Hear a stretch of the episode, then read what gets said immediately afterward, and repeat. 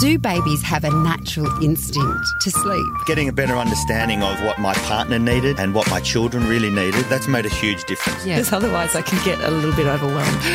yeah, I think lots of parents can relate to Yeah. that. You're listening to Kinderling Conversation with Siobhan Hunt.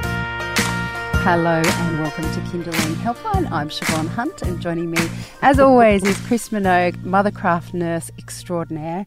Wow. Yes, that's what I'm calling you, Chris. How are you? I'm well, thank you. Chris has over 30 years' experience um, helping families um, with all kinds of children. It might be a baby, it might be a toddler and a baby, it might be a combination of all kinds of ages. And she's here to help you with whatever challenges you're having by giving you some tips. Ways of tweaking it. The best way to get in touch is to call us on 1 800 Kids Radio. Then you can speak directly to Chris and get her advice. We're also on Facebook Live, so if you're watching us there, you can pop your question underneath the video. Or during the week, a good idea is to email us at conversation at kinderling.com.au.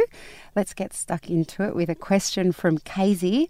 She has a 15 week old, which is eight weeks corrected. Yep. My daughter was sleeping in her bassinet at night, but having restless sleep, maybe two hours max each time. She sleeps fine in her cot in her own room during the day. Yes. Because she was preemie, she's so used to kangaroo cuddles to get to sleep, and we find it really hard to settle her without her falling asleep on our chest. She has since regressed and will only sleep in bed with us of a night to get her extended sleep of five hours. Feed, five hours. She's, she's still happy to sleep in the cot in her own room of a day. In the last week, I've been putting a soft co- comforter in with her in the hopes that she will have something to be attached to during the night when we manage to get her back in her cot or bassinet. I do enjoy co sleeping with her, but realise it has to end at some point, and I want to make sure the transition is as easy as possible so we can get some routine back. How do I settle her without letting her fall asleep in our arms and then get her back in her own bed? I think Casey. think in this one, Casey, you have to start with what are you doing in the day that does work. So because you because you keep saying through here that you can get her down in your cot in the day, and then mimic that behaviour at night, and give it a couple of nights to do it with consistency to get her accept being putting down in her cot at night. So that's the first step in breaking this. If she can do it for you in the day, she can do it for you at night. The kangaroo care that she got from the beginning, um, slowly, I'm sure the girls would have been talking to you about putting her down in her bed and wrapping her up and all those things for those early babies. And now she's in development somewhere between 8 and 15 weeks old. So, on average, probably around the 12 week mark of development. So I think you've got to go with her strengths on this. And if you can get her down in the day, even if she sleeps for an hour and a half, and you start putting her down at night in the same way and then repeat it in cycles across the night, it's going to be the start to getting her to accept the cot at night. And I think what happens, like all parents, is as the night goes on, we get really, really tired and we revert back to what we think will work easiest. So the co sleeping is lovely, and for lots of people, co sleeping works, but you've got to think of the message you're giving her. You're going to say to her, in the cot, you have to go, oh, sorry, in the day, you have to go in the cot, and at night, you can co sleep. And eventually, the co sleeping will win over the cot. So everything will start to fall apart. So let's just take what you do in the day, apply it at night, and then start repeating it in cycles to get her to sleep better and better and more accepting of the cot at night. Now, Casey's um, just added that they've tried what they do daytime at night, but it hasn't worked. And I guess what you're saying is that the re- repetition throughout Yeah, the that's night, so right. it might not work the, first, time. It might not even work the first day. It has to be the repetition on that that's happening because somewhere along the line she gets a different message. So either the only other thing is that maybe she's only sleeping really short periods in the day, so therefore it looks like it's working, and where you try and extend it at night, it doesn't doesn't work. But actually, in fact, if you keep repeating it, it should do, it should work. So, a very basic version is, you know, putting her down, even if you've cuddled her till she's calm, put her down. Maybe put your hands on her, rock her a little bit. If she gets upset, pick her back up, give her that cuddle, and put her back down. And even set time frames. Say that you're going to, for the next three nights, do it between um, when you put her down, 7, 7.30 and midnight and then give yourself three nights to just work on that one little patch and then extend it as the night moves on with your one feed in between. So, generally, if it works for the day, it will work at night because it'd have to be a very strong baby that would know the difference between day and night that that that well that it just keeps complaining and complaining till it gets into bed with you.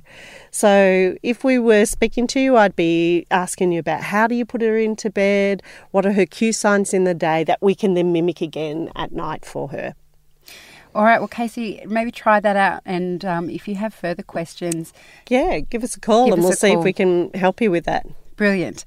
Um, so the next one comes from uh, somebody's written on Facebook. Our nine and a half, half month old has recently started childcare. Yep. She's picked up two bugs so far croup and gastro. That's not fun. No. I've had to go back to feeding on demand to keep her hydrated and resorted to co sleeping to get through a few of the tough nights. My question is do routines go out the window when a baby is sick? Yes. so that's my experience.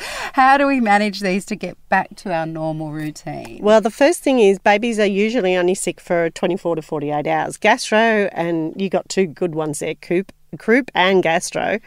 I mean, and they have about six viruses in the first six months of going to daycare, which any parent will tell you about. So the difficulty with croup is they cough a lot. And it usually does take about five days to get over. And the thing with gastros, it t- at least takes three days to get over. And I think this is where we go wrong is that three days is fine. And then yeah, then they have to be getting better because if they're not, they'd they'd be, you know, back to the doctors and all those sorts of things. And it's really easy, I think, for it to blur into a behaviour when you get one on top of the other. So the croup, that would have been about, you know, the doctor giving some sort of medication. She wouldn't necessarily, depending on how well she was feeding or whether she was coughing and feeding. So now that you're in that place where it's all gone a little bit pear shaped, you're going to just undo it. So go back to thinking about what it was or what she was doing before she started with the croup and the gastro and start putting that back into place. So if she was sleeping all night and she's now well, you're going to try and help her to go back to sleeping all night.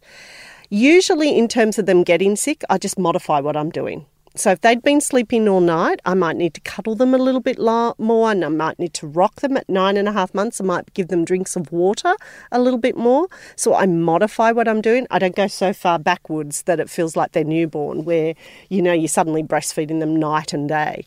And the same with gastro. With the gastro, you know, after a couple of days, you're starting to put food back into their diet, um, depending on how bad it was, whether it was vomiting or just the diarrhea part of it. So after a few days, you've got to start pulling back to what you do. So you modify, you don't go completely backwards.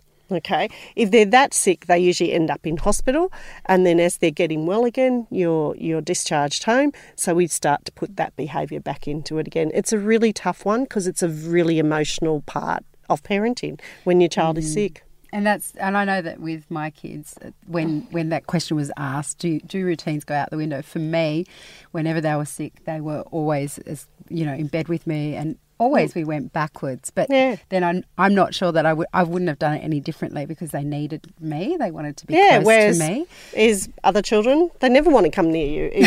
They're sick, they throw up, they want to go back in their bed again. So I think it's a really individual thing, but think of it as if you go that far back, you've got to move that far forward. And and and they're not sick for a week or two weeks unless unfortunately they get six viruses in a row because they go to But you're only going to have the two. Um, that's, that's Ali, I, I believe, on Facebook. Um, Ali, the other thing that I've heard Chris say many, many times is that if they were um, good before they got sick, you can get back there. So I've just noticed she's mentioned she hasn't Yeah. been sleeping all night, so we've taken lots of step back.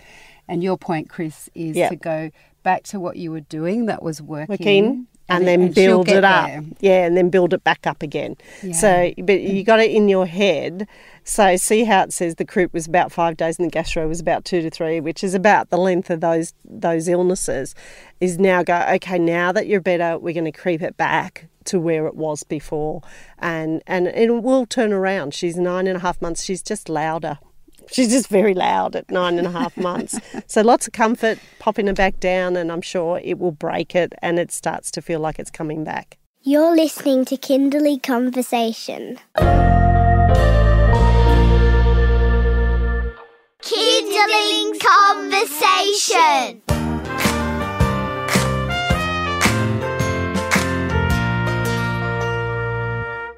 This is a question from Beth. Who, she's got a very fiery, emotional little four year old daughter and a so far fairly laid back eight month old daughter. Good combination.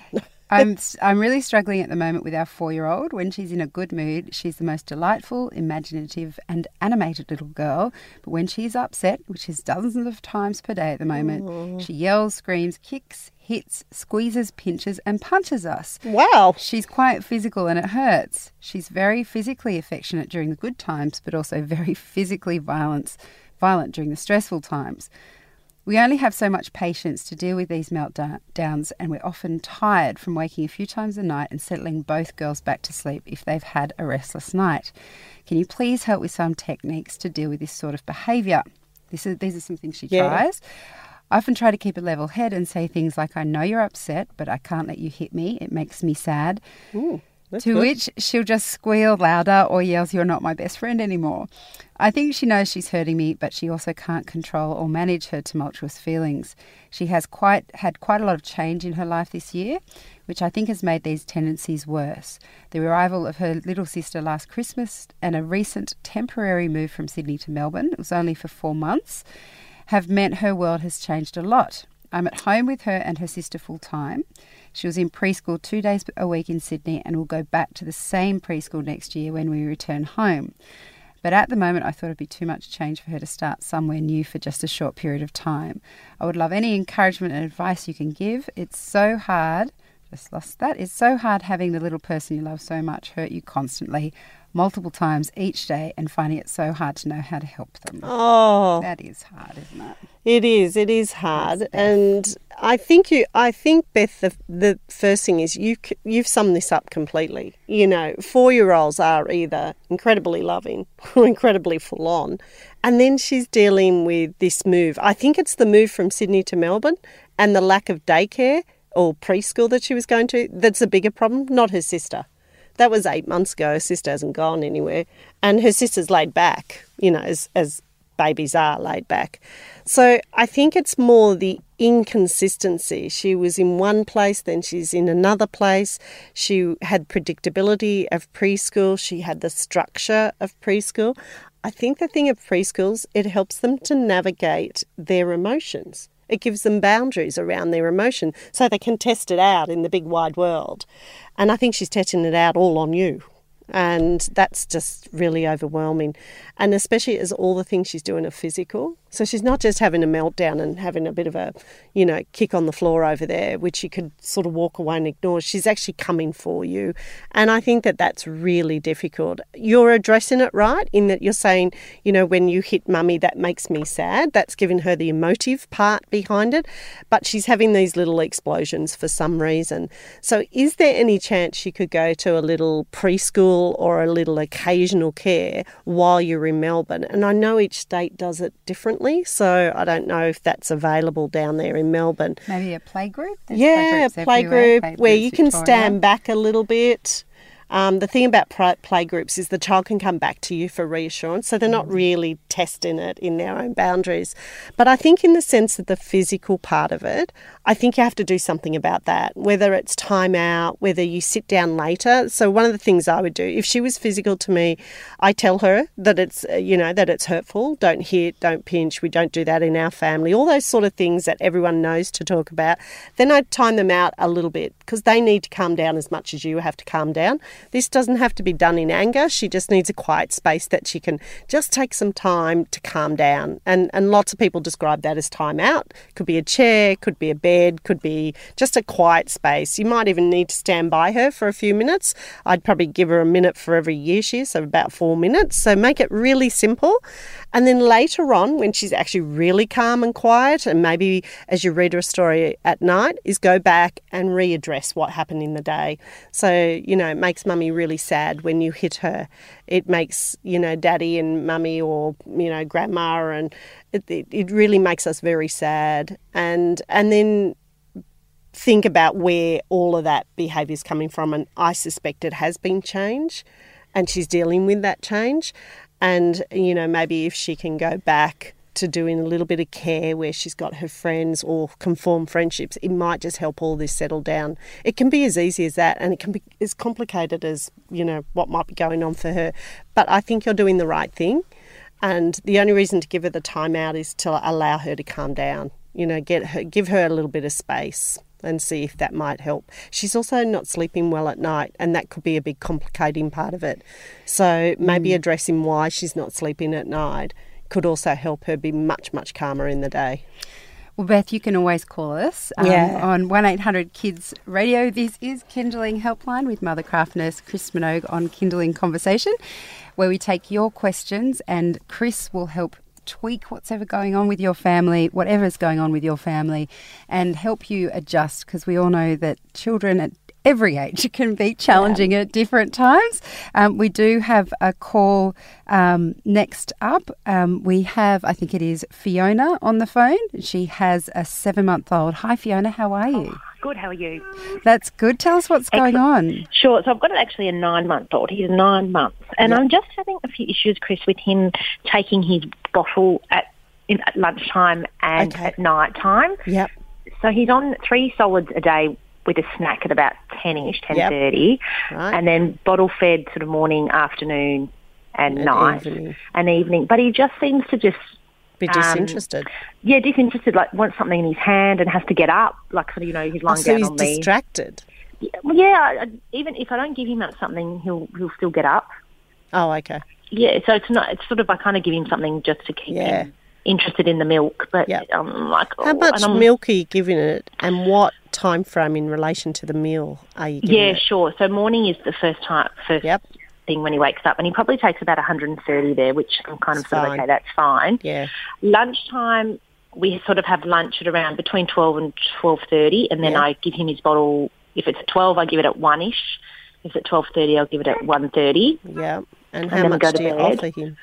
I always offer him a full bottle, so two forty or uh-huh. two thirty. But he doesn't like. He's very. He'll probably take, you know, more one thirty to one eighty if I'm lucky. Yeah, so I would give him 150 to 180. Okay. So And that might the- help. Yep. Yeah. And then the dinner time one, Yeah. we sort of have dinner at five, Yeah.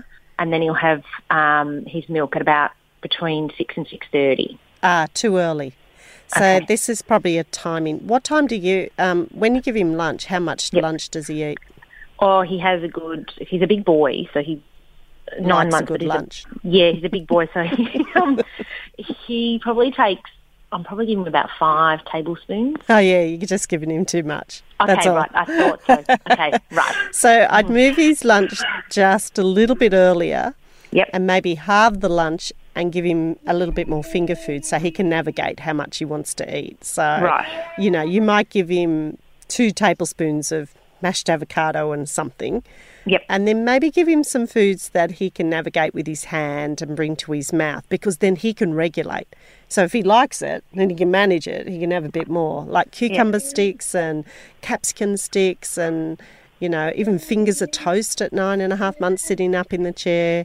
Yep. So let him navigate. Pull that back and Okay. pull it pull lunch just fraction early until we get this going right for him. So maybe Okay. feeding him more quarter to 12 till 12 o'clock in that All window right. there. Yep. And then I think if he takes anywhere around 150 to 180 in that hmm. lunchtime bottle, you're doing fine. Okay, great. So then the same in the evening. How much do you uh, feed him in the evening? So he has about the same. He probably has, you know, a good, you know, Five. four or five tablespoons. Yeah. Yeah. So four or five tablespoons of food at night is about right. And the timing seemed right. But let's either just bring it back a little bit and give him some finger food. Like they really like um, any finger of food in their hands. Does he have teeth? Um, he's just got two little front ones at the moment, and the top ones are just about like one's sort of come out and the other one's on its way. Okay, so he's nearly at about four. So having a look at all those different finger foods, like um, some nice roasted veggies that he can pick up and eat in his hand, like the little baby carrots, they really like picking those up. Oh, yeah, that's a good idea. Corn on the cob, they really like. Some um, broccoli, they really like um, picking them up. Steaming some veggies there. Even if he had a little lamb cutlet and you might have cut most of the meat off to put in his veggies, leave a little bit of meat on the bone, he'll chew that. Oh, okay. So just decreasing that a little bit. His Mm-hmm. bottle in the evening can be anywhere between 180 and 240 depending Okay. on the baby. So and and then check your teat sizes. So have you moved his teat sizes recently? So his teat size is on the, the biggest one. The I largest. can- the largest, yeah. He's Yeah. been on that for a while. It's like a Y shape, the Y teat, so he can Ah. regulate how much he. Yes, so change him off the Y and move Oh, him to the actual large teat. Oh, okay. Can't move him to the Because if he's large, okay. disinterested, he won't get enough. Whereas on the yeah. on the actual large, it'll keep flowing and that'll help him to he can regulate it with his tongue. So try Okay. the actual large teat. Cool. I'll try that lunchtime today. Now. Brilliant. Excellent. Thank you so much. I just want to say thanks so much for all your advice too. You've Ah. been fantastic. It's a pleasure. So no thank problem. You. Thank you so much. Bye-bye, Fiona. Bye. Bye. This is Kinderling Helpline with Mothercraft nurse Chris Minogue from on Kinderling Conversation. I'm Siobhan Hunt, and if you'd like to ask Chris a question, there's a number of ways you can do it. You can call like Fiona just did on 1800 Kids Radio. You can pop a question below the Facebook Live if you're watching us on Facebook, or throughout the week, people often like to email. It's conversation at kinderling.com.au. Our next question comes from Vanessa, who has an almost three year old still waking multiple times through the night. I, this I've got to say this is completely how I was, Vanessa, when I had my when I had my second. Anyway, here we go. I'm seven months pregnant and nervous about having the Oh, yeah. sleepless nights again. Oh, isn't that a horrible feeling? But even more so with a toddler who still isn't sleeping through. She wakes wakes at least twice a night, crying out for me, but my husband goes into her. I ho- a holdover from when we night weaned, and also to support me in pregnancy. He settles down next to her and lays by her for a For a while. while. She's very loud when she wakes, crying and shouting out for me, but she has been loud since she was born. My husband was away for a month recently, and within a couple of days, she was sleeping through the night.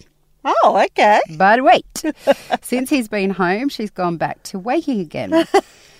we make sure the temperature is just right, give her a sip of water, change her nappy if it's heavy, and then pat her to sleep. I usually cuddled her for a ah. bit and then left when she was still awake, but I think my husband falls asleep next to her and leaves when she's asleep. Yes, it's very hard not to fall asleep. Could this be the problem? Yep. Her bed, bedtime routine is always the same, from bath time at six thirty to lights out at seven thirty. I always dim the lights, read books. She has a small bottle of milk, and then we turn out the lights, and one of us will read her a story about. Uh, read a story about her and a pony. But when dad is home, we're both in her room until the last story, and she does seem to muck around a bit more and get excited. I think that might contribute, but then she gets upset and goes to find the other parent if one of us isn't there. Oh no. I really don't want to have to get up to her since I'm not sleeping well myself at the moment, but I can't tell why she's fine for me, but not for my husband. I'm she's Really, bright. I'm really worried about juggling all this and a newborn. How can we get her to sleep through the night? Ah, this is a simple one. Dad's doing something completely different to what Mum did. Okay. So I think if we get Mum and Dad on the same page and we're a united force, I think we can get her to settle down fairly easy. So hopefully, which this doesn't tell us, is whether she has a sleep in the day. So that's the only bit that we haven't got in this because if she's having a sleep in the day, that's probably adding to her ability to wake. But it sounds like she's been doing this for a while anyway. So if she's having a sleep in the day and she's at the age of three, I'd probably, depending on how much she has, I would probably um, start to wean that back to see if it had an influence on what she was doing at night. From if she wakes in uh, sorry, if she sleeps in the day, she needs five to five and a half hours before putting down to bed at night. So I think the easiest thing is that maybe that needs to be weaned down if that was the case. If she has given up her day sleep altogether, then I'd be putting her down around seven o'clock. And then it's about the united force that you and your husband sit down and decide what behaviours you want to keep and what you want to fix. And she's three and a half. So it's time to, um, you know, get her to sleep a little bit better for you. She's And- almost three. Oh, so she's almost three. So I think it's just the two of you have been doing different things. The only thing that could be waking her, though, is you said here that when you were doing it, you had to change her nappy. And it could be that her nappy's too full, and that's what's waking her because she's getting a small bottle at the end of the day and sips of water overnight. So maybe um, we can change that small bottle to a drink in a cup, and then she hasn't got that really defined amount that she's drinking you'd want to make that change sooner rather than later because there's a baby coming along and they often revert. So I would say that at that age I'd be given a drink with dinner around 5 5:30 or 6 wherever she has it and then a drink before she goes to bed and then trying to reduce the drinks because you're having to change her nappy. So it could be that her nappy's really full that's instigating some of these wake ups. Not all of them, but some of them. But it's certainly something that I would be looking at. Then I'd be looking at you both doing the same thing. And we have to get her ready for the fact that if you're feeding, you won't be in the room to put the to put her to sleep. You know, it'll just be her or dad, and I can see how this would get worse because she'd be saying, "Well, I'm waiting till mum finishes before before I'm going to bed." So let's muddle it around. Let's um, give her new rules about going to bed. So writing the rules out. Three year olds love rules. Um, I'd do that. I'd get her to listen, which we've been using lately is the Bedtime Explorers meditation for children, something she's just listening to, so you're not having to stay there for as long. Now you can get them for free on the Kinderling app, or you can download them wherever you get your podcast. And they work. um, so something she's listening to, allowing you two to come out of the room, and then just rent, gentle reassurance, explaining to your husband what you did when he was away that fixed it, and um, then mimicking the same behaviour. And there's nothing wrong with going to the door, you know, of her room at night when she calls out, give her a little cuddle, tell her it's time to sleep, and walk out again. And then, you know, the next time only go to the door and say, you need to put your head down and shut your eyes. So there's a little bit of this that comes into it, but I think there's a few tick points we've got to check off first, you know. So have a look at the sleep in the day, reduce that bottle, get rid of the bottle if you can, down to drinks so that her nappy's not waking her, and then the two of you being on the same page. And I think this will rectify itself really quickly. Good luck, Vanessa. You can do it in a weekend. Well, if um, and remember, when the baby comes, feel free to call again and have a chat. That's right. We have time for one more question. This comes from Jane, who has a 10 and a half month old. Yeah. I've been planning to wean my daughter from breast milk in approximately six weeks' time when she's 12 months and I return to work. She currently has three feeds a day. Mm-hmm. I've been assuming that we could switch to cow's milk at age one, but I Yes. have noticed there are formulas marketed for toddlers. Ah. Are such formulas a better option than cow's milk at age one, or would you advise that I pump so that she can continue to have breast milk? Wow.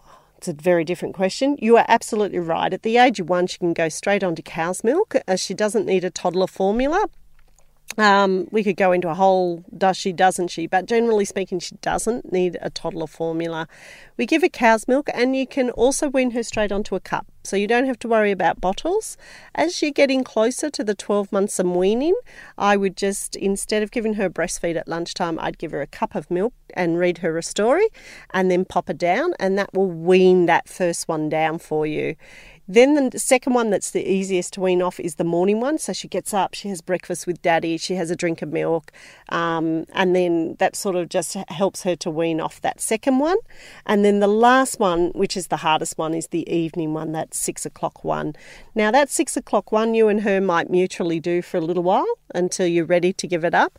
But again, doing the same thing that she's had her, you know, dinner, her, she's had a bath, and then while she's having a drink, uh, sorry, while she's having a story, she has a little drink of milk, not replaced by a bottle of milk. So lots of people just fill up a sippy cup with milk, which is just filling it up as if it was a bottle, but just giving her a drink of milk. So I don't know, about 50 or 60 mils, not 150 or 60 mils, and see if that works. So you can quite easily wean her off onto cow's milk um, and then just give it in a cup, and she'll do perfectly well from that point. So no need for a toddler formula at one. There you go. Well, thank you so much, everyone, for your questions. That's all we have time for in, on Kinderling Helpline today. Chris, as always, thank you so much for your time. Pleasure. You can get in touch with your questions during the week by emailing us at kinv- kin- at conversation at kinderling.com.au. What a mouthful. I do that normally most weeks. It's conversation at kinderling.com.au. And don't forget that all of Chris's advice from Kinderling Helpline is available for free on the Kinderling app and under Stuff for Grown-Ups.